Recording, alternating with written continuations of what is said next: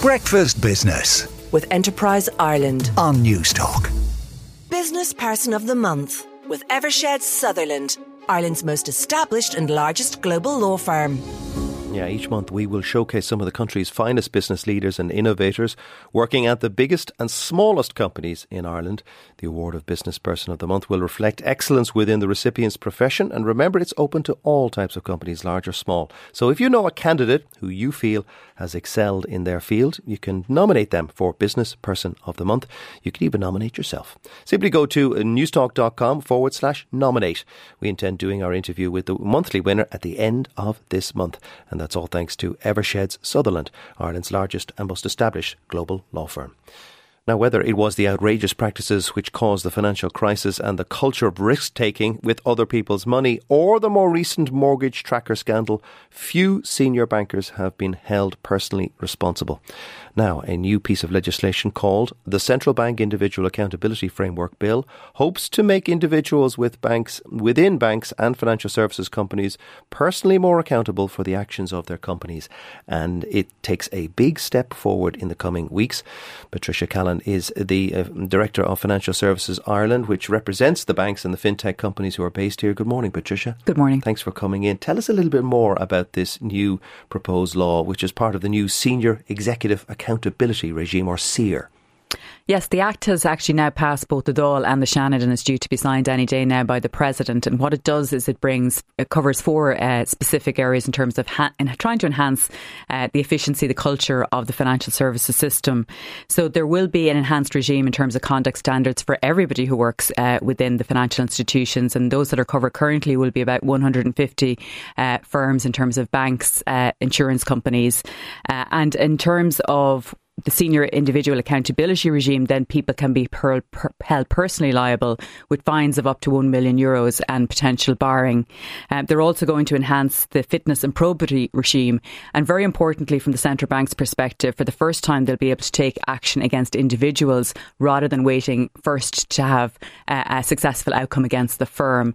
And their point in doing all of that is that, that they're really looking for willful acts of wrongdoing at individual level uh, rather than people genuinely making mistakes. And I think that's a really important message because obviously in any business things go wrong. It's how you deal with them. That's the really important thing. Yes, that is a big step forward, making people personally liable for the mistakes uh, and going for them as well as going for the company. What does Finance Ireland think about it? Well, it's certainly in terms of, of the whole system of regulation, it's really important as a major exporter of financial services that we have a very robust system, that our regulator is credible, and that we all operate to really high uh, standards. So certainly on that, that that basis, it's very welcome. As with many of these pieces of legislation, there isn't a lot of detail in the actual act that's been passed. So what will happen now is in the next couple of weeks, the central bank will publish draft regulations, and they will consult with industry on that, and that's getting into very specific detail in terms of uh, exactly outlining who's going to be responsible for what and how you do that within firms. So uh, the HR functions are going to be very busy in terms that they'll have to sit down with all of the senior employees, all of the directors, uh, and issue standards uh, right across the board. And at individual level, a named person will be responsible for each aspect, critical aspect of the business. So that's certainly uh, going to be a major change. So we will have to see what the regulations bring. Uh, we expect that process to take about six months. And I think what's really important is that we have enough time to implement this correctly. And we would be seeking a 12 month implementation period. I know the minister, when he passed the, the, the legislation through the Dáil, uh, suggested this could be done by the year end. I don't think that's conceivable. You don't think that's possible? Right. Not if the central bank are only publishing their regulations in the next couple of weeks. You can't turn around entire uh, HR processes in three months. Who is resisting this? Who will? Who's put their head above the parapet to say that this is not a good idea? Nobody has. I think, you know, this, certainly people are comfortable with it in the sense it already exists in other countries. So, for mm-hmm. example, it exists in the UK, Denmark, and the Netherlands, and Australia. And in the UK, in the seven years it's been there, only one person has actually been brought through the process. I was just going to say, it yeah. hasn't uh, it grabbed any scalps.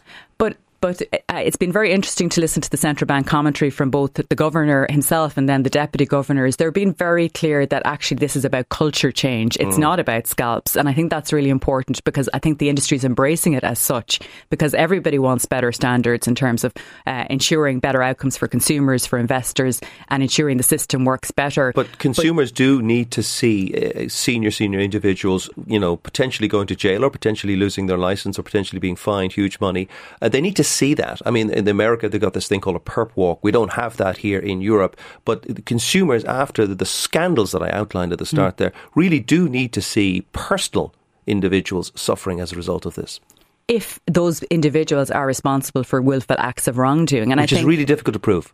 But I think what's really important is that all of those scandals were decades ago, and what happened. The tracker scandal wasn't decades ago. No, but it, you know, in terms of the, if you look at all of the legislation that has come, mm. if you look at the enhanced role of the central bank, if you look at all of the the new legislation that's coming both from the EU and domestically, we are in an entirely different place to where we were, and this is another part of that puzzle in the sense of hoping that you know, in terms of if if you have all of the regulations, then you're requiring companies to actually comply, and now you're requiring individuals, and that should make for a better system all round. But if people are blatantly uh, doing wrongdoing, then certainly everyone wants to see those people prosecuted. It's the willful bit that's really mm. tough to prove. Mm. Uh, would senior bankers and directors from Irish banks have gone to jail if this legislation had been in place, let's say 15 years ago?